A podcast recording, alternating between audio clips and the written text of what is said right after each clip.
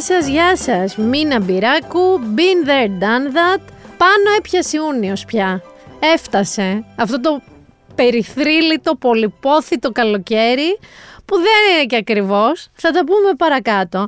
Θέλω να σας πω ότι με έχει πιάσει ένα περίεργο για μένα, έτσι ευαισθησίες, ρομαντισμός και μερικά υπαρξιακά.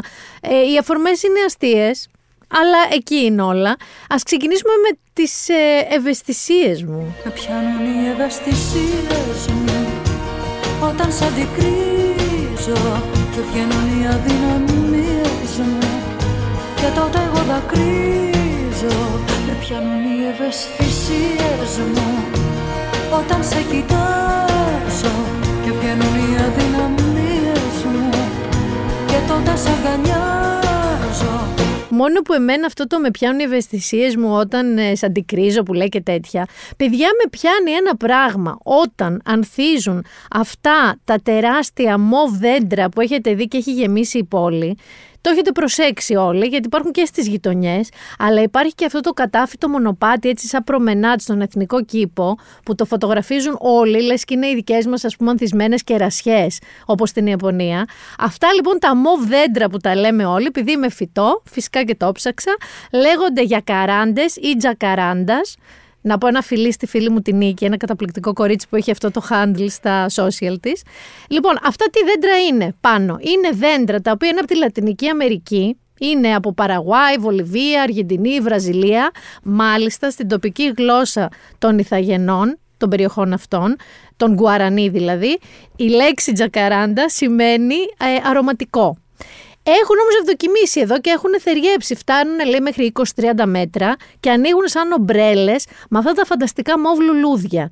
Το οποίο πραγματικά, αν συχαίνομαι, το οποίο πραγματικά, αν και συχαίνομαι σαν χρώμα να φοράω, όσο και ρούλα κορομιλά, αν ξέρετε, ξέρετε, το συχαινόταν η ρούλα κορομιλά το μόβ, το θεωρούσε γρουσούζικο τόσο το λατρεύω στη φύση. Δηλαδή το αγαπάω στις γιακαράντες, το αγαπάω σε αυτά τα άλλα τα πιο κρεμαστά που ανθίζουν μόνο για λίγες μέρες και μετά πέφτουν, τα οποία είναι τα περίφημα, τα, οι Wistarias, όπως ήταν στο Desperate Housewives, το Wisteria Lane, αλλά πάνω στα ελληνικά τα λέμε γλιτσίνες ή γλυσίνες, λες και είναι καμιά ιδέα, καμιά συχαμάρα. Πανέμορφα και αυτά, τα λιβάδια με τις λεβάντες, το μοβ στη φύση για κάποιο λόγο με αφήνει ρε παιδί μου άναυδη. Και δεν είναι και τυχαίο, οι Φιλανδοί, που λέγαμε ότι είναι οι πιο ευτυχισμένοι άνθρωποι στον πλανήτη, όχι μόνο φέτος και πέρυσι και πρόπερσι, έχουν πει ότι μέρος της ευτυχίας τους είναι το ότι βρίσκονται κοντά στη φύση. Και έρχομαι εγώ και σου λέω: Μην πας μόνο για ποτάρες που έχει ξεσαλώσει γιατί άνοιξε ο καιρός, πήγαινε και καμιά βόλτα στη φύση. Και καλά, πες ότι σε ακούγομαι. Πες ότι μ' ακούς. Πες ότι λες, θα πάω στη φύση. Τι γίνεται, ρε και ρε. Οι βέντσα κυρώνονται. Μαλλιά γίνονται σαν τη Μόνικα στην Καραϊβική. Το hashtag το vitamin C έχει αργήσει πια ένα μήνα και μια μέρα. Έτσι έχουμε πει. Ε, μπήκαμε Ιούνιο, το είπαμε στην αρχή. Πάμε για τριήμερο. Θα συνεχιστεί πολύ αυτό το... Κλίμα τροπικό μου κλίμα, πόσο σ' αγαπώ Η καρδιά μου θα ρωστήσει στο έρωτα σου το καιρό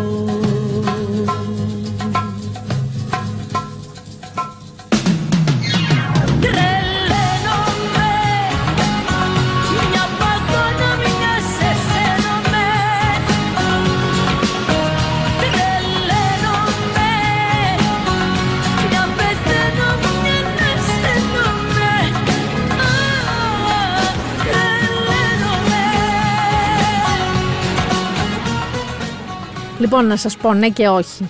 Τι εννοώ. Το τρίμερο είναι μια κούκλα. Έχει καλό καιρό. Ειδικά Σάββατο και Κυριακή έχει πάρα πολύ καλό καιρό. Ήλιο, ζέστη, 27-28 βαθμούς. Τέλειο. Τώρα από εκεί και πέρα όλοι ξέρουμε ότι ο Ιούνιος είναι άστατος. Είναι άστατος πολύ. Ο Μάιος δεν ήταν κανονικά, αλλά μας βγήκε και αυτός. Μία απογευματινή μπόρα την έχουμε βέβαιη. Να σας πω κάτι που δεν θα το περίμενα ποτέ από έναν ορκισμένο καλοκαιράκια σαν εμένα δεν με πειράζει πάνω που βρέχει, που βάζει λίγο κρύο που και που, που λέμε «Μα τι έγινε, έχω βγει με τη σαγιονάρα και λισομανάει ο αέρας και βρέχει». Παιδιά δεν με πειράζει καθόλου. Δεν είμαι καθόλου έτοιμη για κλειούς και κύματα καύσωνα, ίδρωνε ξείδρωνε, όλη αυτή την κατάσταση, αυτό που η Αθήνα γίνεται Κάιρο, δεν είμαι καθόλου, μα καθόλου έτοιμη. Και ας έκανα ντουλάπες. Εδώ θέλω όλε όλε και είμαστε στην κερκίδα χαμούλη. Και όχι μόνο έκανα ντουλάπες, τις έκανα και τελείως μόνη μου, παιδιά. Γιατί ο Άρης είχε τραβηχτεί στην Ιγουμενίτσα με 5.000 Χάρλεϊ. Οπότε εγώ έκανα και πυροδήμα και μαρικόντο.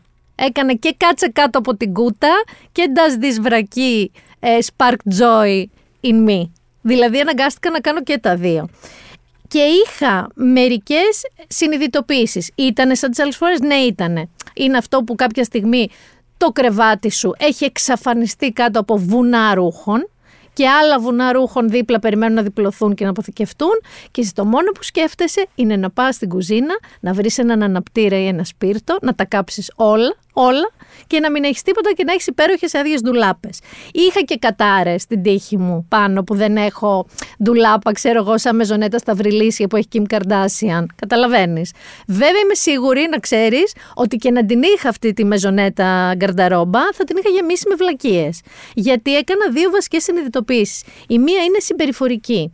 Ο Άρης πάντα έλεγε, παιδιά, ότι τις μέρες που κάνω ντουλάπες, αυτά τα δύο Σαββατοκύριακα που συνήθως ασχολούμαι, γίνομαι ο Τασμάνιαν.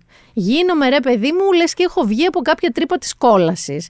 Μου μιλάς, αρπάζομαι, φωνάζω, βρίζω, κάνω σαν τη μάνα μου κάτι φορές που ξέρω εγώ έκανε μια δουλειά και έλεγε την τύχη μου μέσα και κανείς δεν με βοηθά κτλ.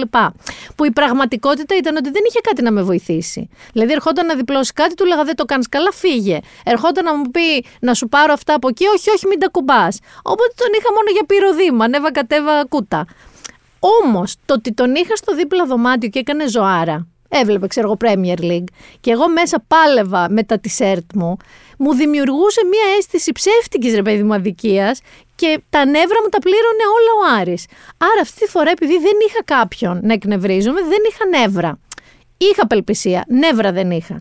Και το άλλο, παιδιά, είναι η συνειδητοποίηση, γιατί όταν είσαι λίγο μόνος σου και δεν έχεις νεύρα και τα κοιτάς λίγο πιο ψύχρεμα, αρχίζεις λίγο και καταλαβαίνεις το πόσο, πόσο, πόσο υπερκαταναλωτικοί είμαστε και για ποιους λόγους. Δηλαδή, να πω κάτι. Εγώ δεν είμαι για να μιλάω, έτσι. Είμαι ο ορισμός του been there, done that, όσων θα ακούσετε μετά. Δηλαδή, πρώτον, ναι, είναι τρόπος έκφρασης τα ρούχα. Είναι τρόπος έκφρασης διάθεσης, χαρακτήρα, προσωπικότητας, αισθητικής. Είναι ένας τρόπος που εκφραζόμαστε. Είναι μια γλώσσα τα ρούχα μας. Δηλαδή, άμα κάποιος δίνεται για να μην είναι γυμνός, έτσι νιώθει. Δεν έχει καμία όρεξη να στολιστεί, να ασχοληθεί, τίποτα. Ο άλλος, ο οποίος είναι πάντα κάπως μες στη μόδα, το νοιάζει αυτό. Αλλά, αλλά, πόσο αλήθεια κορίτσια και αναφέρομαι σε εσάς, γιατί εμείς το κάνουμε περισσότερο. Οι άντρες είναι λίγο πιο normcom. Λίγο ντύνομαι για να μην είμαι γυμνός κατά βάση. Πόσο χρειάζεστε φέτος το φούξια κοστούμι στο χρώμα της βουκαμβίλη, αυτό ματζέντα, που πέρυσι έχετε το ίδιο σε λεμονί λάιμ και το κοιτάτε τώρα στην τουλάπα και λέτε εγώ πέρυσι γιατί ντυνόμουν σρεκ. Δηλαδή τα trends είναι εκεί για ένα λόγο. Επίσης, πάμε σε όλα αυτά τα μαγαζιά που λέμε τα fast fashion. Εντάξει, και λες, Α, έχω δει ένα ωραίο παντελόνι, πες και ένα σακάκι. Σου λέω εγώ. Όχι, σρεκ. Μπαίνεις και βγαίνεις με τρεις σακούλες πράγματα, ανάμεσα στα οποία είναι 32 που κάμισα τη έρθει γιατί τα βρήκες 9 ευρώ, 10 ευρώ, και μαζί έχεις πάρει μια λεμαριά, ένα καπέλο. Πράγματα που δεν θα φορεθούν ποτέ. Θα τα σέρνετε πάνω στην τουλάπα, κάτω στην τουλάπα. Λοιπόν, και επίσης συνειδητοποίησα κοιτώντας τα βουναρούχων μου και κάτι άλλο πάνω. Πώς λέμε καμιά φορά ότι τρώμε τα συναισθήματά μας, που γυρνάς κουρέλι στο σπίτι και λες: Ε, να σου πω, θα φάω πίτσα. Δεν με νοιάζει. Χαίστηκα. Είμαι τόσο κουρασμένος που μου αξίζει. Ή δουλεύω τόσο πολύ, ρε παιδί μου, που δεν έχω τι. Δεν τα ξοδεύω τα λεφτά. Δουλεύω όλη μέρα, δουλεύω 20 μέρες, δουλεύω 20 ώρες τη μέρα, δουλεύω σαν τον Elon Musk θα φάω. Θα φάω ό,τι θέλω, θα πάω να τα κάψω. Κορίτσια, εμείς λειτουργούμε έτσι με τα ρούχα μας. Δηλαδή, γυρνάμε, είμαστε από μια κακή μέρα κουρασμένες, λες, ας μπω online να πάρω κάτι να νιώσω καλύτερα. Ή έχεις ταμπάρει μία σρεκ τσάντας, σε απόχρωση σρεκ, που ξέρεις ότι θα την κρατήσεις πέντε φορές, αλλά ένα κρυβούτσικι. Λες λοιπόν εσύ, να σου πω, δουλεύω σαν το σκύλο όλη μέρα, κάθε μέρα. Μου αξίζει να πάρω ό,τι θέλω και καταλήγεται με σρεκ τσάντα έχω υποσχεθεί στον εαυτό μου ότι δεν θα το κάνω αυτό. Παρά το ότι έχω κάποιες δικαιολογίες, ότι ο δικός μου τρόπος ζωής, οι δικές μου απαιτήσεις, οι επαγγελματικές, χρειάζομαι κάποια ρούχα. Σίγουρα δεν χρειάζομαι τόσο όσα έχω. Οπότε ο σκοπός μου είναι να είμαι πιο εγκρατής και επίσης να σας πω ότι έδιωξα πάρα πολλά ρούχα αυτή τη φορά, έκανα σοβαρή εκαθάριση, που σημαίνει τι, η εκαθαρίση τα ρούχα όταν τα κάνουμε και σε αγόρια και κορίτσια, γιατί και ο Άρης έχει κάτι τη έρτα από το γυμνάσιο με τους μετάλλικα, τα οποία του είναι πια cropped, του είναι κοντά. Δηλαδή έχει μεγαλώσει κοιλιά, δεν έχει ψηλώσει ο Άρης, δεν κάθονται όπως καθόταν στη Δευτέρα Γυμνασίου. Εγώ λοιπόν είχα και πολλά ευκολάκια, δηλαδή είχα κάτι ρούχα με ταμπελίτσες τρία χρόνια πάνω. Δεν τα είχα φορέσει ποτέ στη ζωή μου. Ποτέ, ποτέ, ποτέ, ποτέ. Αλλά είχα και κάποια ρούχα που τα σέρνω χρόνια τώρα, τα κρατάω. Γιατί λέω, αν χάσω 10 κιλά ή αν πάρω 10 πόντους, θα είναι τέλεια. Τίποτα από τα δύο δεν θα συμβεί. Οπότε φύγανε και αυτά. Και να σου πω την αλήθεια μου, είμαι τόσο αστείος άνθρωπος που έχω μέχρι και μικρότερα παπούτσια από το μέγεθος που φοράω. Δηλαδή είχα λυσάξει με ένα ζευγάρι παπούτσια, τα ήθελα ρε παιδί μου διακαώς, τα βρήκα σε 36,5. Εγώ φοράω 37-37,5. Και λέω δεν πειράζει, θα στριμώξω τα πόδια μου. Σαν παλιά τις γκέισες. Λοιπόν, είχα τέτοια πράγματα στις ντουλάπες μου. Τα ξεφορτώθηκα, έδωσα υποσχέσεις στον εαυτό μου μέχρι στιγμής και έχουν περάσει, εντάξει, έχουν περάσει 5-6 μέρες. Θα μπορούσα ήδη να έχω το τυρό, αλλά όλα θα φανούν στην επόμενη σεζόν, παιδιά. Μιας και είπα σεζόν, ε, μας τελείωσε. Ιδιοφιός το Succession. Ήταν υπέροχο παιδιά από την αρχή μέχρι το τέλος. Είναι από τις καλύτερες σειρές του 21ου αιώνα. Είναι στην ίδια λίγα με τους Σοπράνος και δεν βάζω πράγματα στην ίδια λίγα με τους Σοπράνος. Ήταν ένα πράγμα ε, και κομικό και τραγικό και σπαρακτικό και αυτογνωσίας και με τους πλούσιους και με τους φτωχούς και με το mentality και με τα θέματα με τους γονείς μας και πώς μας σέρνουν και μας πηγαίνουν και μας αλλοιώνουν. Μία μαγεία και εγώ θεωρώ, είμαι από αυτούς που θεωρούν ότι το τέλος ήταν τελείως αντάξιο αυτής της φανταστικής σειράς. Ζηλεύω φρικτά όσους δεν το έχετε δει. Έχω δει τρεις φίλους μου που το μαζεύουν να το δουν όταν, τώρα που τελείωσαν το δουν όλο μαζί. Δεν θα πω το ίδιο για τον Dead Lasso. Βέβαια δεν είπαν ότι είναι series finale, δηλαδή finale της σειράς για τον Ted Lasso, είπαν ότι είναι season finale. Ενώ για το Succession είπαν ότι είναι το τέλος της σειράς, series finale. Γεια σας φυλάκια. Αυτοί το έχουν αφήσει φλού. Θεωρώ ότι η τελευταία σεζόν του Ted Lasso δεν τη χρειαζόμασταν και καθόλου μεταξύ μας. Και θα πω σε κάτι άλλο που δεν χρειαζόταν. Δεν χρειαζόταν, πάλι για ρούχα θα μιλήσω, όλο αυτό που συνέβη στην ορκομοσία της Νέας Βουλής, που είναι για ένα μήνα, είναι ε, πολύ fast ε, βουλή κι αυτή, όλο αυτό που έγινε και όλες οι αναφορές στις κομψές κυρίες της Βουλής. Δηλαδή, ναι, θα το βγάλω από τη μέση λίγο αυτό, θα κάνω λίγο σαν το Διονύσης Παπαγιανόπουλο που έκανε πο, πο, πο, πο, πο για Έφη Δηλαδή, εντάξει, είναι η δική μας ζολή, τι να σου πω, ήταν φανταστική, αγέροχη, ωραία, όμορφη, με ωραία ρούχα, φανταστική, φανταστική. Και η άλλη αδυναμία μου εμένα, η Έλγα Κεφαλογιάννη, που φορούσε κορίτσια το κοστούμι στο χρώμα της σεζόν, το ματζέντα. Όμως, όλο αυτό το οι κομψές κυρίες της Βουλής, ξέρετε τι μου θυμίζει; Μου θυμίζει τις ωραίες, τις εθέριες παρουσίες της Κερκίδες. Που τις δείχνουν στις αθλητικές μεταδόσεις γιατί έχουν 50.000 άντρες με τεστοστερόνη, ημίγυμνους με φανέλες, με σημαίες και έχουν και λίγες γυναίκες που θεωρούν οι ρεπόρτερ ότι ομορφαίνουν τη φάση. Τις δείχνουν δηλαδή σαν κάτι το οποίο δεν έπρεπε ρε παιδί μου να είναι εκεί, σαν μήγαμε στο γάλα, σαν την Αλεπού στο παζάρι, υπάρχουν παρεμίες. σαν να μην ανήκουν εκεί. Νιώθω λοιπόν ότι και με τις κυρίες τι κομψές της Βουλής που σχολιόταν, την τσάντα κρατάγανε, τι κούρεμα είχαν, τι γόβες φορούσαν, αναφέρονται σε γυναίκες πολιτικούς με πολύ σοβαρή οντότητα, με πρόγραμμα, με γνώσεις, με σημασία άλλου τύπου, άλλο γκράβιτας και ασχολήθηκαν πάρα πολύ με το πόσο ωραίες ήταν. Δεν λέω ότι τις είπαν άσχημες, δεν λέω αυτό. Αλλά άμα θέλετε να σχολιάζουμε μαζί σας αισθητική, αν μας άρεσε το ρούχο της μιανής και της άλλης, θα πρέπει να πάμε και στους άντρες πάνω. Άκουσες εσύ ότι είναι διαχρονική η πιέτα του μάντζου; Άκουσες εσύ ότι ο Άκης Κέριτσος έχει το κούρεμα της σεζόν; Πουθενά, όχι. Άκουσες ότι ο Χουλιαράκης τράβηξε τα βλέμματα με τη γραβάτα του; Όχι.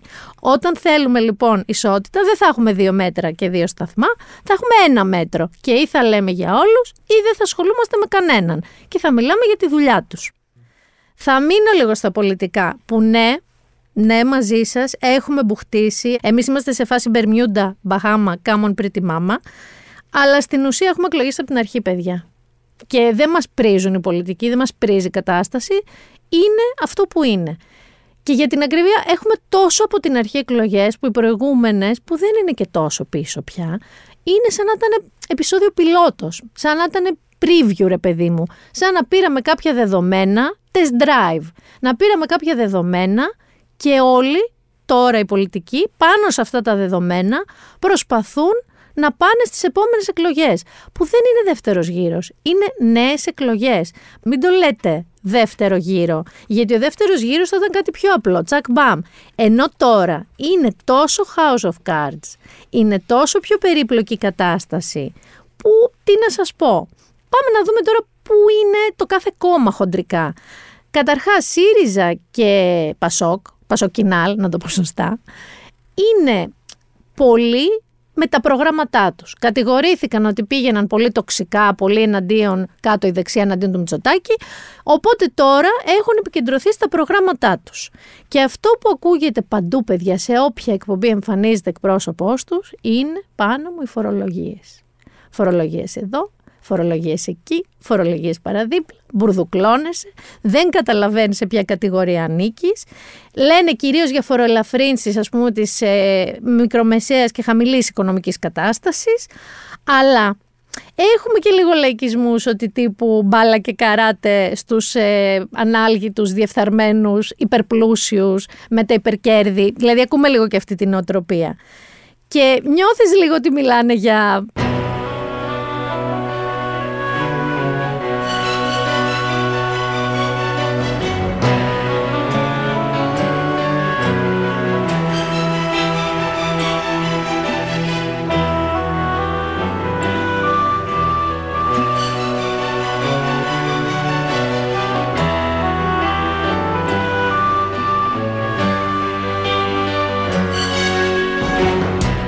φόσκολο. Τέτοιους πλούσιους, φόσκολους. Όμως, εδώ θα πω ότι είναι λίγο αδιάβαστη. Γιατί μέσα σε όλα αυτά που δηλώνουν, δεν τα δηλώνουν ακριβώς σωστά. Ή μπερδεύουν τον κόσμο και αναγκάζονται και κάνουν και μία και δύο και τρεις είδα διορθωτικές δηλώσεις και επεξηγηματικές. Γιατί έτσι όπως τα λένε καμιά φορά, έρχεται ο μέσος Μίτσος με μία οίκε και νιώθεις σαν Γιάνγκος Δράκος, αλλά όχι για καλό νιώθει ότι θα του έρθει φορολογία ως πλούσιος ας πούμε, ως έχον και ότι θα το βρει από αλλού. Οπότε αναγκάζονται τα κόμματα για να μην χάσουν αυτή την κατηγορία ανθρώπων να βγαίνουν και να λένε όχι. Εννοούσαμε τις εταιρείες ενέργειας. Όχι, όχι, όχι. Εννοούσαμε τις εταιρείες διήλυσης. Εννοούσαμε και λίγα σούπερ μάρκετ. Εννοούσαμε και. Οπότε Λέω εγώ τώρα στα στελέχη ΣΥΡΙΖΑ και ΠΑΣΟΚ, καλά κάνετε και έχετε στρίψει προς το πρόγραμμά σας, καλά κάνετε και προβάλλετε τις θέσεις σας, εγώ πάντα υπέρ αυτού είμαι, απλά διαβάστε λίγο καλύτερα, Πανελλήνιες δίνουν και τα παιδιά, καλή επιτυχία, πανελλαδικές όπως με διορθώνει Χαρισόπουλος, αλλά διαβάστε και εσείς λίγο τις προτάσεις σας, γιατί άλλο να πας να πεις σε ένα δημοσιογράφο το ποίημα, αυτό που ξέρεις ότι είναι η πρότασή σου. Άλλο να μπλοκάρεις αυτό που παθαίνουμε, ξέρεις, σου αλλάζουν μια άσκηση και βλέπεις μαύρο. Άλλο να πέφτει κουρτίνα σε μια follow-up ερώτηση. Πρέπει να είστε πολύ καλά προετοιμασμένοι. Και πάμε και λίγο στον κύριο Μητσοτάκη. Ο κύριος Μητσοτάκης κανονικά, από ό,τι ξέρουμε, θα έπρεπε να πάει που θα έπρεπε να πάει. Πάμε με ένα τριμεράκι τώρα για πνεύματος. Μια τίνο. Να πιει ένα τσίπουρο στο θαλασσάκι, ας πούμε. Όχι. Θα πάει με το γιο του, τον Κωνσταντίνο, θα πάνε στο Άγιον Όρος. Και θα μου πεις εσύ, ο μέσος άνθρωπος, μπορεί ο άνθρωπος να πάει να προσευχηθεί να συγκεντρωθεί, να ηρεμήσει, να προσευχηθεί για τις εκλογές. Θα σου πούνε, εντάξει, δεν το αποκλείω. Όμως, θέλετε να δούμε λίγο τα optics. Να τα δούμε λίγο τα optics. Καταρχάς, κάνει ένα άνοιγμα πολύ ωραίο με το γιο του κιόλας σε όλους αυτούς που είναι αρκετά θρήσκοι και πολύ πατρί θρησκή οικογένεια. Σωστά; Πάει με το γιο του στο Άγιον Όρος. Σου λέει ο άλλος που είναι με τη θρησκεία και την οικογένεια, κοίτα τον άνθρωπο. Μπράβο του. Και μπράβο του.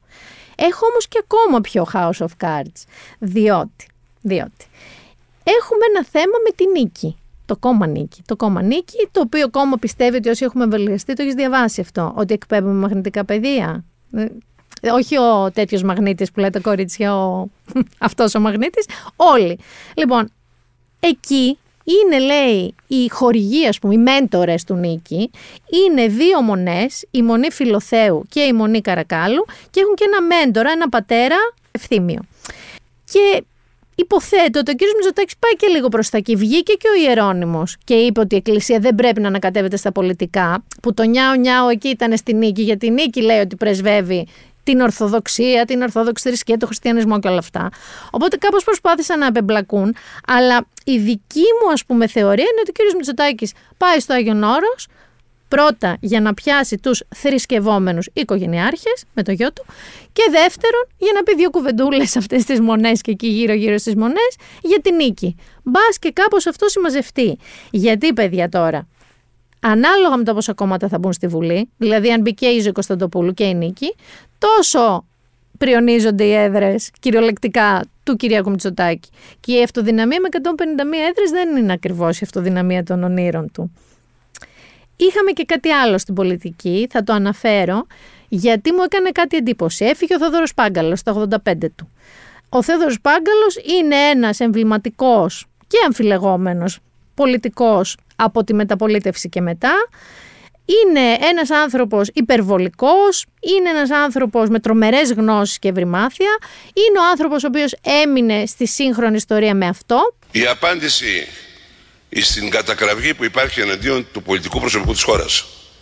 Πώς θα φάγατε τα λεφτά που μας ρωτάει ο κόσμος, είναι αυτή, σας διορίσαμε. Τα φάγαμε όλοι μαζί, μέσα στα πλαίσια μιας σχέσης πολιτικής πελατείας, διαφοράς, εξαγοράς και εξευτελισμού της έννοιας της ίδιας της πολιτικής αλλά ταυτόχρονα ήταν ένας άνθρωπος με πολύ ισχυρή πολιτική οντότητα, το οποίο του το αναγνώριζαν όχι τώρα με τα θάνατον και όσο ήταν εν ζωή και όσο ήταν στη δράση. Και η πολιτική του αντίπαλη εκτός Πασόκ και η πολιτική του αντίπαλη εντός Πασόκ. Κρίνοντας λοιπόν και από τις αντιδράσεις, αυτό μου έκανε εντύπωση, στο άκουσμα του θανάτου του, γιατί σήκωσε πολλές αντιδράσεις, δηλαδή πάρα πολλά comments κάτω από αναγγελίες ε, ειδησιογραφικών sites, υποσταρίσματα στο facebook ότι έφυγε ο Θόδωρος Πάγκαλος. Έγινε χαμός στα σχόλια. Και τα σχόλια, όπως καταλαβαίνετε, ήταν από το ένα άκρο στο άλλο. Πολύ λίγα ήταν ψύχρεμα. Πολύ λίγα αποτίμησαν την προσωπικότητα και το έργο του αντικειμενικά, αλλά ψύχρεμα. Και μου ήρθε στο μυαλό πάνω μια τάκα του Νταλή που έλεγε ότι το μόνο πράγμα που δεν χορταίνει ο κόσμος είναι την υπερβολή. Ο Θόδωρος Πάγκαλος λοιπόν ήταν από την αρχή μέχρι και μετά το τέλος του πια ένας πυλώνας, μεγάλος πυλώνας κιόλας, υπερβολής. Είπα όμως πριν τρίμερο του Αγίου Πνεύματος, για τον Κυριακό Μητσοτάκη το είπα που δεν θα πάει στην Τίνο και θα πάει στο Άγιον Όρος, μαθαίνω ότι θα ακροβολιστείτε στις τέσσερις άκρες της χώρας, μη σας πω στα τέσσερα άκρα του πλανήτη. Και από πού το μαθαίνω, έχει βαρεθεί το αυτί μου και το μάτι μου να βλέπει και να ακούει χαρούμενους, όμως γελάνε και τα μουστάκια τους, ξενοδόχους, οι οποίοι μιλάνε για 100% πληρότητα, 90% πληρότητα, αλλά ρίχνουν και ένα δακρυάκι, δηλαδή και μια γκρινίτσα για το Μάιο. Ο Μάιος δεν τους πήγε πολύ καλά. Η αλήθεια είναι ότι επειδή εγώ βρέθηκα το Μάιο, έτυχε και βρέθηκα σε δύο σημεία της Ελλάδας, επαρχία, και ο καιρός ήταν resort κιόλας, δηλαδή παραθαλάσσιες περιοχές, νησιά που κανονικά θα είχαν κόσμο το Μάιο. Αλλά ο καιρός ήταν για πέταμα, κανονικά ήταν σαν τυφώνας. Ε, όσοι δύσμηροι ήταν εκεί δεν περνάγανε καλά. Είχαν πάει για μπάνιο και φοράγανε φούτερ και καθόντουσαν σε κάτι θλιβερά μπαρ εσωτερικά και πήραν καφέ. Οπότε μπορεί να σφυρίξανε και σε άλλους ότι παιδιά, κάπως η Ελλάδα έχει γίνει Φιλιππίνες, μην έρχεστε ακόμα. Κλεγόντουσαν λοιπόν οι ξενοδόχοι. Είδα όμως ότι εσείς είστε πανέτοιμοι. Τα ακτοπλοϊκά σας στο χέρι, τα αεροπορικά σας, δεν ξέρω το αυτοκίνητο, το έχετε γεμίσει βενζίνη και έχετε αποφασίσει να ξοδέψετε αυτό το ένα χιλιάρικο πάνω πια τόσο κάνει να φύγεις τρίμερο. Άμα πάρεις ακτοπλοϊκά, έτσι, και κλείσεις ένα μεσαίο ξενοδοχείο και ξοδέψεις εκεί για καμιά ξαπλώστρα, για ποτά, για φαγητά, κάπου εκεί πάει, μην νομίζεις. Τόσο. Λοιπόν, Αυτά να τα ακούνε λίγο και οι με τι φορολογίες που μπερδευόμαστε λίγο για τις μεσαίες τάξεις. Πάντως είναι ένα πανάκριβο χόμπι και η αλήθεια είναι ότι φοβάμαι ότι πολύ πολύ σύντομα πάρα πολύ σύντομα όμως, δηλαδή φέτος του χρόνου, δεν θα βρίσκουμε και να θέλουμε, αλλά και να βρούμε δεν θα έχουμε να τα πληρώσουμε, παιδιά. Είναι όλα, τραβάνε την ανηφόρα. Μιας και πιάσαμε όμως και εξωτερικά και εσωτερικά, είχαμε καιρό να πάμε μία ξενιτιά. Το ψωμί της ξενιτιάς είναι πικρό. Το νερό της θολό και το στρώμα σκληρό. Αρχικά θέλω να δώσω ένα φιλί στη φίλη Herdudness, αυτό είναι το handle της, που λέει ότι μας ακούει όταν πλένει πιάτα και κάνει μπάνιο, με νερό μας ακούει συνέχεια, γιατί είναι οι μόνες στιγμές που έχει ελεύθερες, γιατί έχει νεογέννητο. Το πρώτο νεογέννητο, να σου ζήσει. Επίσης, θέλω στη φίλη Φανή από τον Πειραιά, που ενώ λέει συχαίνεται τον Καζατζίδη, είχε αλλεργία, ρε παιδί μου, δεν της άρεσε καθόλου. Είναι σαν την αλλεργία που έχω εγώ σε οποιαδήποτε ανθοφορία από όπου και αν προέρχεται, εκτός από τις γιακαράντες. Τώρα εξαιτίας μας, αυτό τα 10 δευτερόλεπτα, 15 που παίζουμε, τον χορεύει και από πάνω τον Καζατζίδη, το ψωμί της ξενιτιάς. Επίσης, έναν αγωνιστικό χαιρετισμό στη φίλη Αλεξάνδρα που λέει ότι έχει ένα σύζυγο ζυγό σαν εμένα και ότι όταν εγώ λέω κάτι, λέει ο άντρας στην κατηγορία ότι μ' ακούει και συμφωνεί, ενώ όταν της λέει ο άντρας τα ίδια δεν τον ακούει. Άντρα της Αλεξάνδρας δεν φταίω, αλήθεια στο λέω. Αλήθεια. Είναι επειδή είναι podcast μωρέ το δικό μου, εσένα σε τρώει στη μάπα μέσα στο σπίτι. Πάμε ένα Λονδίνο, στη φίλη Μαργαρίτα, που ψήφισε εκεί αλλά όπως μου είπε, αν οι εκλογές θεωρούνταν απλά δεύτερες εκλογές και όχι νέα προκήρυξη εκλογών, θα έπρεπε να μείνεις στο Λονδίνο, γιατί είναι εκεί κάτοικος, για να ψηφίσεις και στις δεύτερες. Και με ρωτάει αν ισχύει αυτό. Κοίταξε, για να μην σε πάρω Μαργαρίτα στο λαιμό μου, εγώ θεωρώ ότι θα γίνει κανονική νέα προκήρυξη. Τα κόμματα πάλι θα περάσουν τον Αριοπάγο να εγκριθούν κτλ. Οπότε ενδεχομένως να γίνεται αυτό που μου είπες, ότι μέχρι και τρεις μέρες πριν μπορείς να μεταφέρεις τα δικαιώματά σου και να έρθεις να ψηφίσεις στην πατρίδα σου. Αλλά μη σε πάρω στο λαιμό μου. Επίσης, να πω ότι η απόδημη ψηφίζεται μία μέρα πριν τις κανονικές εκλογές. Δεν για σένα το λόγο, το έχασε την προηγούμενη φορά. Μένω Ευρώπη, περνάω μια Λισαβόνα. Στη Μαρίνα, ναι, ναι, ναι, ξεκάθαρα είναι στα άμεσα σχέδιά μου και επιθυμίες μου βασικά να έρθω Λισαβόνα. Δεν έχω πάει ποτέ Πορτογαλία. Θέλω σαν τρελή να πάω Πορτογαλία. Είναι πάρα πολλά τα πράγματα που θέλω να δοκιμάσω στην Πορτογαλία και να δω. Μεγάλο φιλί στην Τζέννη από Στοκχόλμη που σχολιάζει αυτό που λέγαμε, πόσο ακραία δύσκολο είναι να κλείσουν διακοπές σε ελληνικό νησί, γιατί καταρχάς δεν βρίσκουν. Μου λέει, παιδιά, πια από πότε κλείνεται.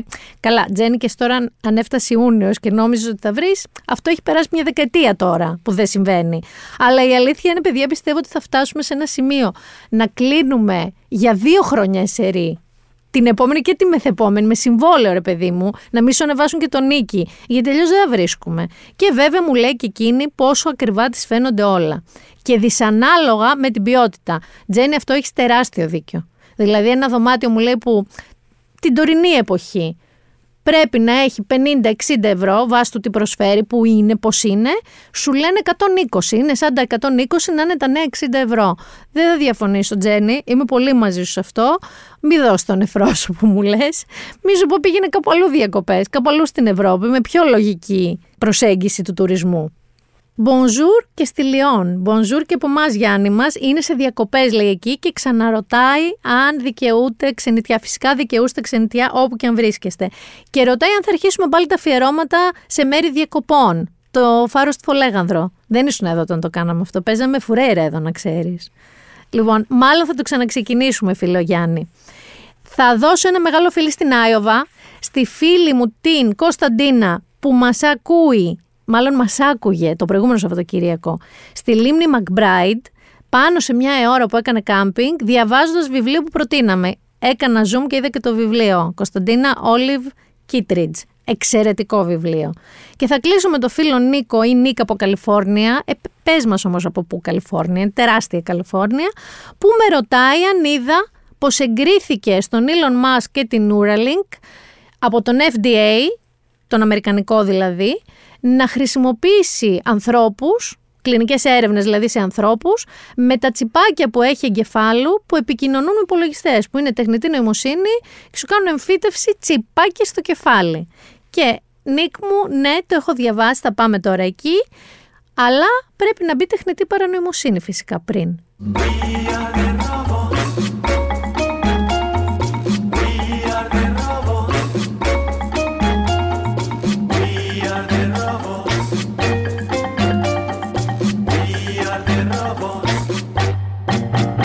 Λοιπόν, εδώ είναι το ένα από τα υπαρξιακά που έπαθα, Νίκ. Γιατί όντως το διάβασα. Όντως είπαμε και την προηγούμενη εβδομάδα για αυτόν τον άνθρωπο ο οποίος ήταν ε, ανάπηρος, είχε μείνει ανάπηρος από ένα ατύχημα και κατάφερε να περπατήσει με εμφυτεύματα τεχνητής νοημοσύνης. Οπότε έχω ένα υπαρξιακό γιατί ο Ήλον είμαι σίγουρη ότι στο πίσω μέρος του κεφαλιού του εννοείται ότι σκέφτεται αυτά τα τσιπάκια ως τον τρόπο να κατακτήσει τον πλανήτη, σαν τον Pinky και τον Brain. Είμαι σίγουρη για αυτόν τον άνθρωπο.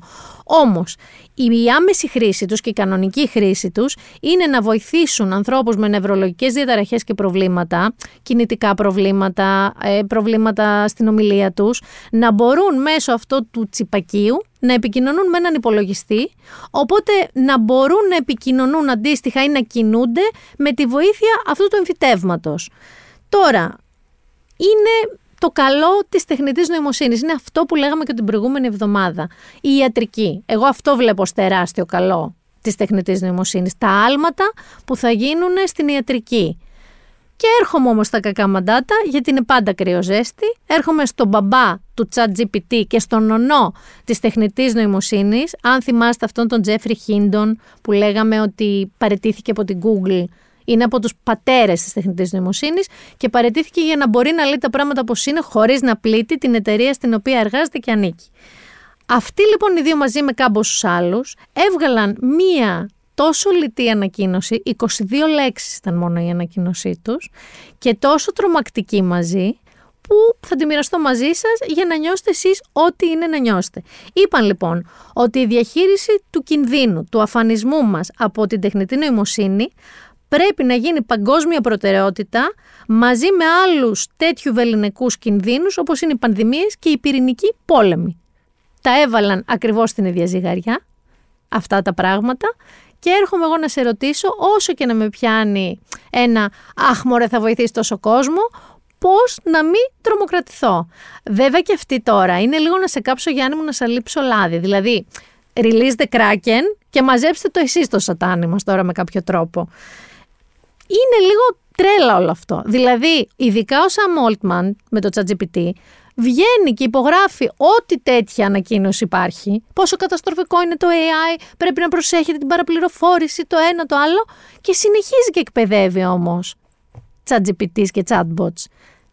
Και είναι τρελό και είναι η ώρα για Κώστα Μοναχό. Είμαι τρελός και ό,τι θέλω κάνω και δεν με πιάνει και κανένας νόμος Είμαι τρελός και ό,τι μ' αρέσει κάνω Εγώ είμαι ο παράνομος, εγώ είμαι και ο νόμος γιατί όλο αυτό ανήκει και στις δύο κατηγορίες. Και στην τεχνητή παρανοημοσύνη και στον Κώστα Μοναχό.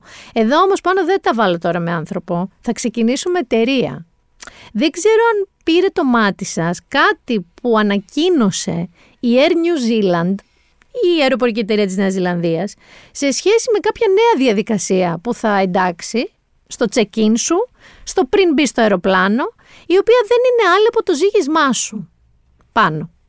Δηλαδή το ζήγισμά σου, όχι της βαλίτσας σου, εσένα θα σου πούνε βγάλτε τα παπούτσια σας, ελπίζω όχι και τα ρούχα να μείνουμε με το βρακί, και ανεβείτε σε μία ζυγαριά. Και θα είναι λέει αναγκαστικό αυτό. Γιατί, γιατί Λοιπόν, έχουν μια λογική εξήγηση. Αυτοί κάνουν τώρα μία έρευνα και προσπαθούν να καταλήξουν στο μέσο βάρος του μέσου ανθρώπου, ώστε μαζί με το μέσο βάρος της βαλίτσας, μαζί με το τι βάρος έχουν τα τρόφιμα που μας δίνουν, όλα όλα όλα μαζί, να μπορούν να υπολογίσουν πιο αποτελεσματικά πόσα καύσιμα χρειάζεται κάθε αεροπλάνο για κάθε πτήση. Να είναι πιο μέσα δηλαδή σωστά και οικολογικά, αλλά και να μην έχουν τίποτα περίεργα ντράβαλα να το ακούσω αυτό. Αλλά όχι να βρεθώ εγώ τώρα να κάνω δίαιτα, μην τυχόν και ανέβω στη ζυγαριά γιατί πρόκειται να πετάξω. Δηλαδή, δεν πρόκειται ένα security να σας δει, να κοιτάξει το σπλαχνικό σας λίπος και να πει «Σούζι τρως και ψεύδεσαι και τρως». Όχι, δεν θα γίνει αυτό. Αλλά εγώ που έχω φοβία με τις ζυγαριές είμαι ικανή να ανέβω, γιατί εσύ θα το βλέπεις. Υποτίθεται δεν θα το βλέπει κανείς από την εταιρεία, όλα τα στοιχεία θα μπαίνουν αυτόματα σε μια βάση δεδομένων για να αναλύονται, χωρίς κανένα μάτι, ξαναλέω, να το βλέπει από την εταιρεία. Εσύ όμως το έχεις δει πάνω; Εσύ θα έχεις δει αν γράψαν τα σουβλάκια που φαγέ. Γιατί να χαλάει η δική σου η ζαχαρένια, γιατί να χαλάει η δική σου διάθεση; Είμαι εγώ ένας άνθρωπος που δεν έχω ζυγαριά σπίτι μου από ποτέ σχεδόν. Έχω ένα τζιν. Αυτό είναι το μέτρο μου. Έχω ένα τζιν. Ξέρω. Δεν χρειάζεται να με ζυγίζει η New Zealand. Άλλο υπαρξιακό όμως, άλλο, μου δημιούργησε ο ηγέτης των active member, να ξέρεις. Και θα σου εξηγήσω ακριβώς γιατί. Εγώ έχω κάτι που λέγεται imposter syndrome, το σύνδρομο του πατεώνα. Αυτό είναι ένα σύνδρομο που δεν έχει σχέση ούτε με ηλικία, ούτε με θέση, ούτε με φίλο. Είναι το σύνδρομο που νιώθεις ότι δεν σου αξίζει η θέση που έχεις στη δουλειά σου, τα λεφτά που παίρνεις, ένας έπαινος. Δεν σου αξίζει τίποτα, ότι δεν έχεις ταλέντο, δεν έχεις τίποτα, κάπως τους έχεις κοροϊδέψει όλους. Αυτό είναι το σύνδρομο του απαταιώνα. Και κάποια στιγμή θα ξυπνήσουν όλοι αυτοί και θα πούνε, Μπυράκου, δεν έχει καν ταλέντο αυτή. Δεν κάνει για τίποτα. Γιατί ασχολούμαστε μαζί της; Ζεις λοιπόν με μια τέτοια, πώς να σου πω, αυτοκύρωση, αυτοταπείνωση. Αυτό είναι το imposter syndrome. Ο B.D. Foxmore λοιπόν, ο ηγέτης των active member, τέντωσε την απέναντι πλευρά και μου δημιούργησε τεράστιο θέμα με τον εαυτό μου. Τι έκανε πάνω, αυτοπροτάθηκε για Νόμπελ, λογοτεχνίας. Θα με δίκαιη, δεν αυτοπροτάθηκε, δεν πήγε μόνος του και είπε βάλτε μου ένα Νόμπελ, θέλω ένα Νόμπελ. Τον πρότεινε μία ανεξάρτητη πολιτιστική κίνηση πολιτών, η Αρμαρίμα, λέγοντας τα εξής η ανεξάρτητη πολιτιστική κίνηση πολιτών με την επωνυμία Αρμαρίμα, εκτιμώντας την τεράστια προσφορά του σπουδαιότερου Έλληνα ποιητή εν ζωή Μιχάλη Μητακίδη, Μπίντι Φόξμουρ, στην κοινωνία μας μέσα από την ποίηση και τη μουσική του, έλαβε την πρωτοβουλία να τον προτείνει υποψήφιο για το ανώτατο λογοτεχνικό βραβείο, το Νόμπελ Λογοτεχνίας. Έτσι ξεκίνησαν όλα. Εδώ υπάρχει μια λεπτομέρεια μέλος της Αρμαρίμα είναι ο γιος του, του Μπίντι Φόξμουρ. Είναι ο Σωτήρης Ραμόν Μητακίδης. Σχετικά με αυτό, πώς θα ο Μπίντι και είπε ότι εδώ και κάποιους μήνες μια ομάδα ανθρώπων που έχουν μεγαλώσει με το low BAP σχεδίασαν και οργάνωσαν μια κίνηση για να μου αποδείξουν ότι κάποια πράγματα δεν πάνε χαμένα και ότι η ζωή κάποιες φορές σου γυρίζει πίσω τα όμορφα και μάλιστα στη σωστή στιγμή. Αυτά τα παιδιά που πια είναι γνωστοί ακαδημαϊκοί και επιστήμονες, περισσότεροι, μου έκαναν την τιμή να ασχοληθούν μαζί μου και μάλιστα χωρίς τη βοήθεια της οργανωμένης πολιτείας και του ελληνικού κράτους. Η τιμή είναι μεγαλύτερη γιατί έρχεται από εκεί που πρέπει λοιπόν. Αν αυτό είχε γίνει από κάποιο θεσμικό παράγοντα ή κάποιο υπεύθυνο για τον πολιτισμό στην ταλαιπωρημένη χώρα μας, δεν θα το δεχόμουν ούτε σαν σκέψη. Ξέρω ότι όλα αυτά τα παιδιά που διαπρέπουν στο εξωτερικό νιώθουν τον ίδιο πόνο και έχουν βιώσει την απαξίωση του ελληνικού κράτους, γι' αυτό και αυτή τους η προσπάθεια φέρνει ήδη και θα φέρει σε μεγάλη αμηχανία κάθε θεσμικό παράγοντα και όχι μόνο. Ξέρω ότι η προσπάθειά τους θα βρει απέναντι τα έμιστα τρολάκια του κράτους και του παρακράτους, αλλά για μένα μετράει μόνο το γλυκό απόσταγμα της νιάξης τους και του σεβασμού τους. Ό,τι έχω σκαρώσει ως τώρα και ό,τι θα σκαρώσω είναι αφιερωμένο σε εκείνους λοιπόν και σε όσους έχουν παρέα τη φωτιά από τον όνειρό μου. Μια μικρή λοιπόν χαρακιά στο αιώνιο και μια σύνδεση με τα μνημονικά της γης επιβεβαιώνεται με τον κατάλληλο τρόπο. Ευχαριστώ, είναι μεγάλη η τιμή που μου κάνατε. Είδες ποιήση όμως, ε; Εδώ θα δηλώσω την άγνοιά μου. Δεν ξέρω αν το κράτος προτείνει ανθρώπους για Νόμπελ στην Ακαδημία. Εδώ όμως η Αρμαρίμα πρότεινε τον Μπίντι Φόξμορ, ο οποίος εν συνεχεία πόσταρε το online ψήφισμα που έχει ανεβάσει η Αρμαρίμα, έκανε και άλλο post μετά με οδηγίες και link για το πώς να ψηφίσεις και κάνει και share όλους όσοι ανεβάζουν stories και λένε BD για Νόμπελ. Εντάξει. Σε έναν άνθρωπο λοιπόν, όπως εγώ, που σκέφτεται ότι δεν αξίζει ούτε τη θέση που έχει, ούτε τη δουλειά, ούτε τίποτα. Ο Μπίντι Φόξμουρ έχει δώσει μια σφαλιάρα από εδώ μέχρι απέναντι και θέλω να καλέσω όλους εσάς, όλους εσάς τους ακροατές και τον πάνω συγκεκριμένα εδώ, να φτιάξετε μια ανεξάρτητη podcastική αρχή κι εσείς, να με προτείνετε για Pulitzer, Υπόσχομαι ότι δεν θα ποστάρω τίποτα. Θα ντρέπομαι πάρα πολύ. Αλλά κάπως ρε παιδί μου να ανέβει και εμένα η αυτοπεποίθησή μου. Θέλω κι εγώ να έχω τέτοια τρελή αυτοπεποίθηση. Γιατί ο άλλος νιώθει ότι του αξίζει το Νόμπελ. Και εγώ έχω φτάσει να νιώθω ότι δεν μου αξίζει τίποτα. Βοηθήστε με ένα πούλιτζερ, παιδιά, ένα πούλιτζερ.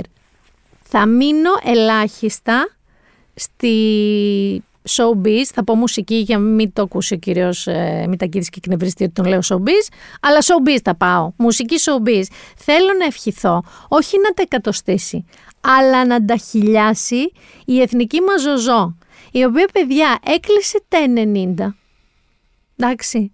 Με παρτάρα, ντυμένη φανταστικά, με κολλητό φόρεμα, σεξι, με το κλασικό σκίσιμο της Ζωζός, αλλά και το αγόρι της μαζί, τον κύριο Πύρο Αναγνωστόπουλο, όπου δήλωσε ότι είμαστε ένα ζευγάρι πολύ όμορφο και η αλήθεια πραγματικά είναι παιδιά ότι η Ζωζό, ενώ είμαι ένας άνθρωπος που λέω ότι με το που αρχίζω να καταπέφτω, Λίγο να, μην, να φυρένει το μυαλό μου, να μην μπορώ να κουνηθώ και αυτά. Κάποιος να με βγάλει από τη μιζέρια μου. Όταν βλέπω τη ζωζό, σκέφτομαι ότι αν υπάρχει τρόπος να φτάσω 90, 100 δεν με νοιάζει, αλλά να έχω αυτή τη χαρά της ζωής και αυτό το κουράγιο και την όρεξη αυτής της γυναίκας, ας μου βάλει και τσίπ και γαριδάκι ο Ήλον. Δεν με ενδιαφέρει. Λοιπόν, ζωζό, Χρόνια πολλά. Τα 100 ελπίζω ότι τα έχουμε σίγουρα. Πάμε για πιο μετά, πάμε για πιο πάνω. Αυτό είναι για σένα και είναι και δικό σου. Κάτε πέρα να περάσω, κάτε πέρα να διαβώ Μην τα κάνω όλα λίπα, μην τα κάνω ρημαδιό Μην τα κάνω όλα λίπα, μην τα κάνω ρημαδιό Είμαι κορίτσι ζωρικό, σκληρό και αιμοφορικό. Σαν πέσω στην αγάπη ξέρω πως να ξηγηθώ. Σούζα όμως τον εθέλω το λεβέντι που αγαπώ. Σούζα όμως τον εθέλω το λεβέντι που αγαπώ Κάνε πέρα να περάσω, κάνε πέρα να διαβώ. Εκπληκτική. Εκπληκτική. Πραγματικά θέλω να είναι κορακοζόητη. Θέλω να, πώς να σου πω, να θάψει κόσμο και κοσμάκι. Θέλω να είναι το θαύμα της φύσης. Θέλω να είναι αυτή η γιαγιά, έχεις δει στα ρεπορτάζ που ρωτάνε ποιο είναι το μυστικό της μακροζωίας σας. Και η μία λέει ουίσκι, η άλλη λέει μπύρες, η άλλη λέει κάπνισμα, η άλλη λέει δεν ασχολούμαι με τους άντρες, έχω μόνο τις φίλες μου. Η κάθε μία λέει τα δικά της, ρε παιδί μου. Η ζωζό είναι αυτό. Οι καστανιέτες της και το μπρίο της. Λοιπόν, Θέλετε να πάμε λίγο να δούμε και τι θα διαβάσετε, δείτε στις μίνι διακοπούλες που από ό,τι είπαν οι ξενοδόχοι όλα θα κάνετε.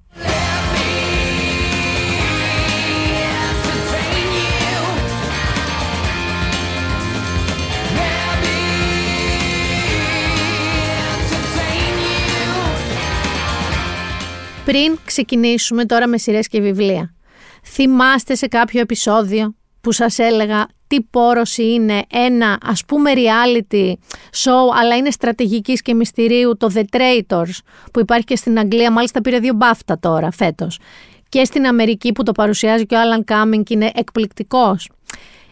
Μπορεί κάποιοι να το θυμάστε. Όσοι δεν το θυμάστε στις 7 Ιουνίου θα συντονιστείτε στον Αντένα γιατί ήρθε στην Ελλάδα. Ήρθε στην Ελλάδα με παρουσιαστή Κωνσταντίνο Μαρκουλάκη που θεωρώ ότι μάλλον θα είναι τα μαμ, κάνει πάρα πολύ το ύφος του. Έτσι είναι ο οικοδεσπότης και στο αμερικανικό και στο βρετανικό. Και ποιο είναι εδώ το story τώρα. Καταρχάς θα το βλέπετε Πέμπτη, Παρασκευή και Τετάρτη, 9 το βράδυ. Πάμε να δούμε τώρα πώς είναι το παιχνίδι, έτσι.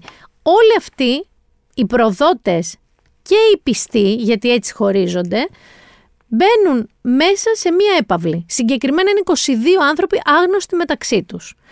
Από την πρώτη στιγμή τους μοιράζουν ρόλους. Σε κάποιους δίνουν ρόλο πιστών και σε κάποιους δίνουν ρόλο προδοτών. Αλλά κανείς δεν ξέρει τι ρόλο έχει ο διπλανός του. Δεν ξέρει την πραγματική ταυτότητα. Και πρέπει τώρα όλοι αυτοί να συνεπάρξουν, να είναι τέλειοι ψεύτες, τέλειοι υποκριτές, τέλειοι ηθοποιοί ώστε οι μεν προδότες να βγάλουν από τη μέση τους πιστούς ή οι πιστοί από την άλλη μεριά να αναγνωρίσουν τους προδότες πριν το ρολόι δείξει μεσάνυχτα και να ζήσουν.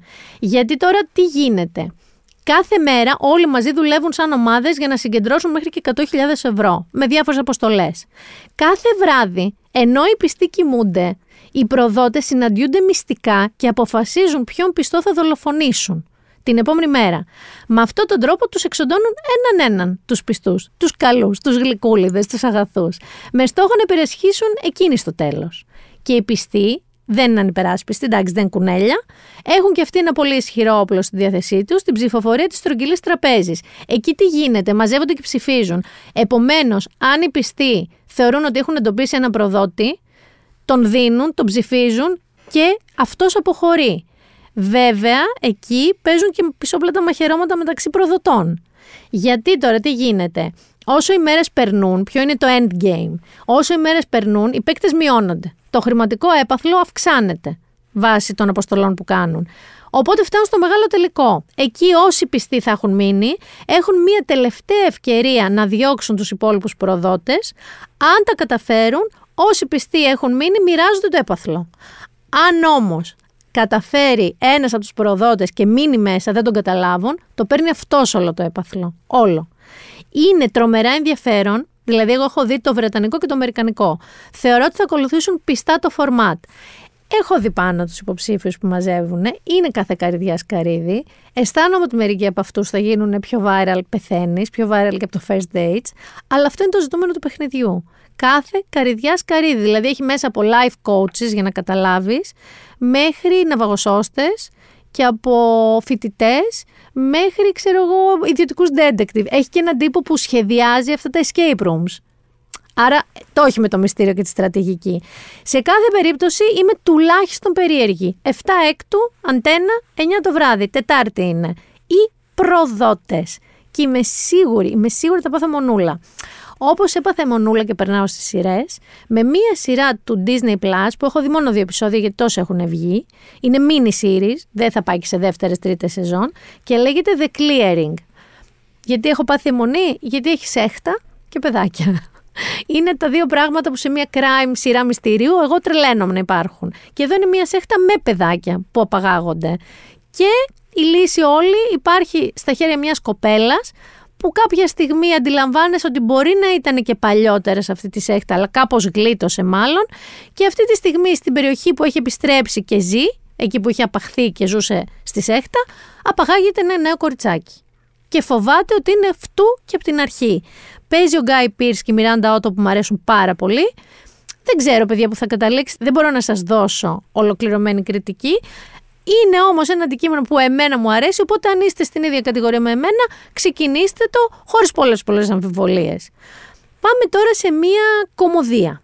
Αλλά κομμωδία περίεργη, σαν το Poker Face με την Νατάσα Λεόν, που αισθητικά και οπτικά μοιάζει και όλο αυτό που θα σας πω. Είναι Apple TV και λέγεται High Desert.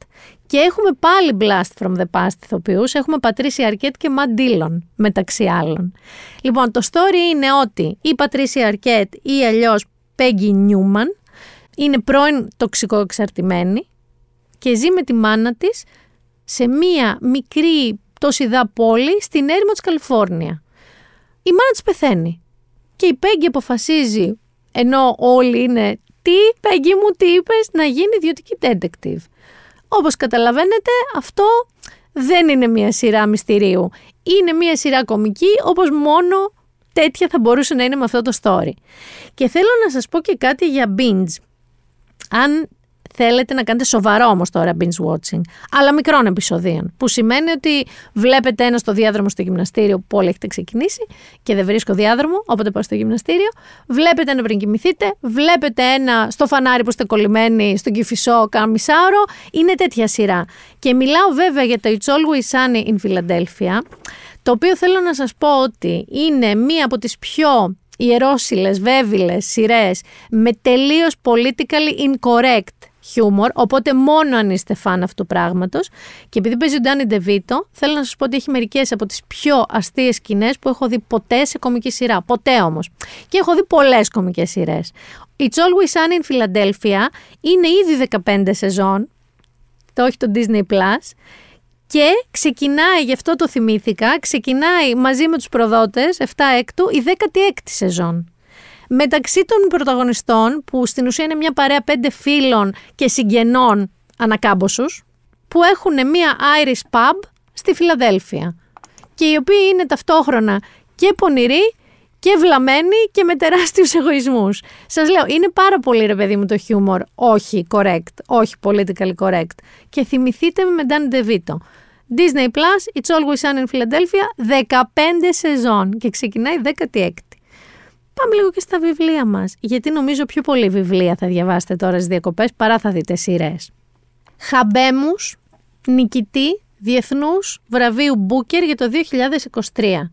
και είναι ένας καταπληκτικός ε, βούλγαρος συγγραφέας, ο Γεώργη Κοσποντίνοφ και το βιβλίο που πήρε το Μπούκερ λέγεται Χρονοκαταφύγιο και είναι από τις εκδόσεις Ίκαρος και έχει παιδιά μια υπέροχη υπέροχη ιστορία που πραγματικά βρίσκει και σε ακουμπάει μέσα σου πολύ.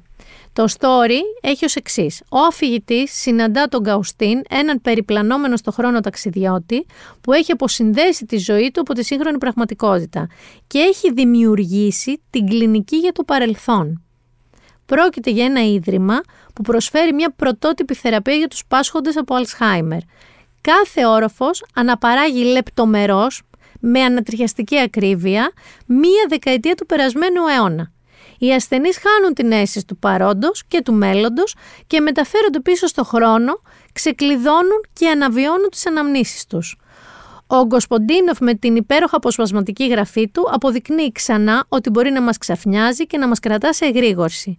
Τι σημαίνει άνοια, τι είναι το γύρας, πώς επιλέγει κανείς τον κόσμο που θα ζήσει, αλλά και τι θα κρατήσει από τον εαυτό του πριν πεθάνει, τι σημαίνει Δύση και τι Ανατολή, πόσο απέχει το έθνος από τη μίγα, τι είναι ο θάνατος. Έχει παιδιά και ηρωνία και νοσταλγία, ε, Ορισμένες φορές μπερδεύεσαι γιατί είναι τελείως διαφορετικό είδος γραφής από κεφάλαιο σε κεφάλαιο.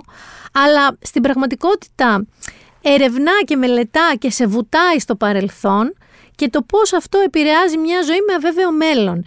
Είναι ένα βιβλίο, δεν μπορώ να σας το εξηγήσω, είναι από τα πιο περίεργα και ωραία και πρωτότυπα βιβλία που έχω διαβάσει, που από τη μία χειρίζεται και πραγματεύεται ένα τεράστιο ζήτημα, το παρελθόν, το παρόν και το μέλλον και το κάνει μόνο σε τύπου 350 περίπου σελίδες, όχι σε 2.000 σελίδες 7 τόμους είναι ένα βιβλίο το οποίο σε κάνει συνέχεια να αναρωτιέσαι, να βάζεις τον εαυτό σου στη θέση ενός εκ των πρωταγωνιστών, να σκέφτεσαι πράγματα από το δικό σου παρελθόν, να ανησυχείς και να σκέφτεσαι λίγο και τους γονείς σου και την προοπτική να τους συμβεί κάτι τέτοιο.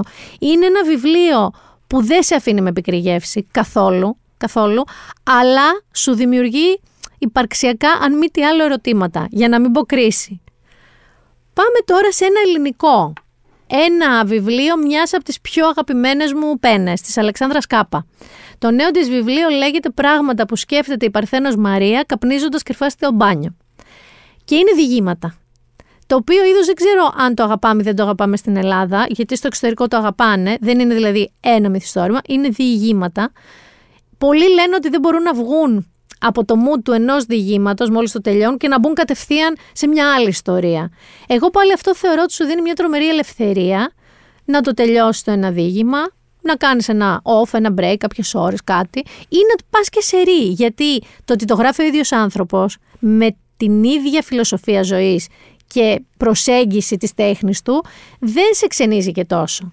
Λοιπόν, να σας πω πολύ εντάχει, μετανάστριες να κοιτούν τη μεγάλη ζωή της κλειδαρότρυπες.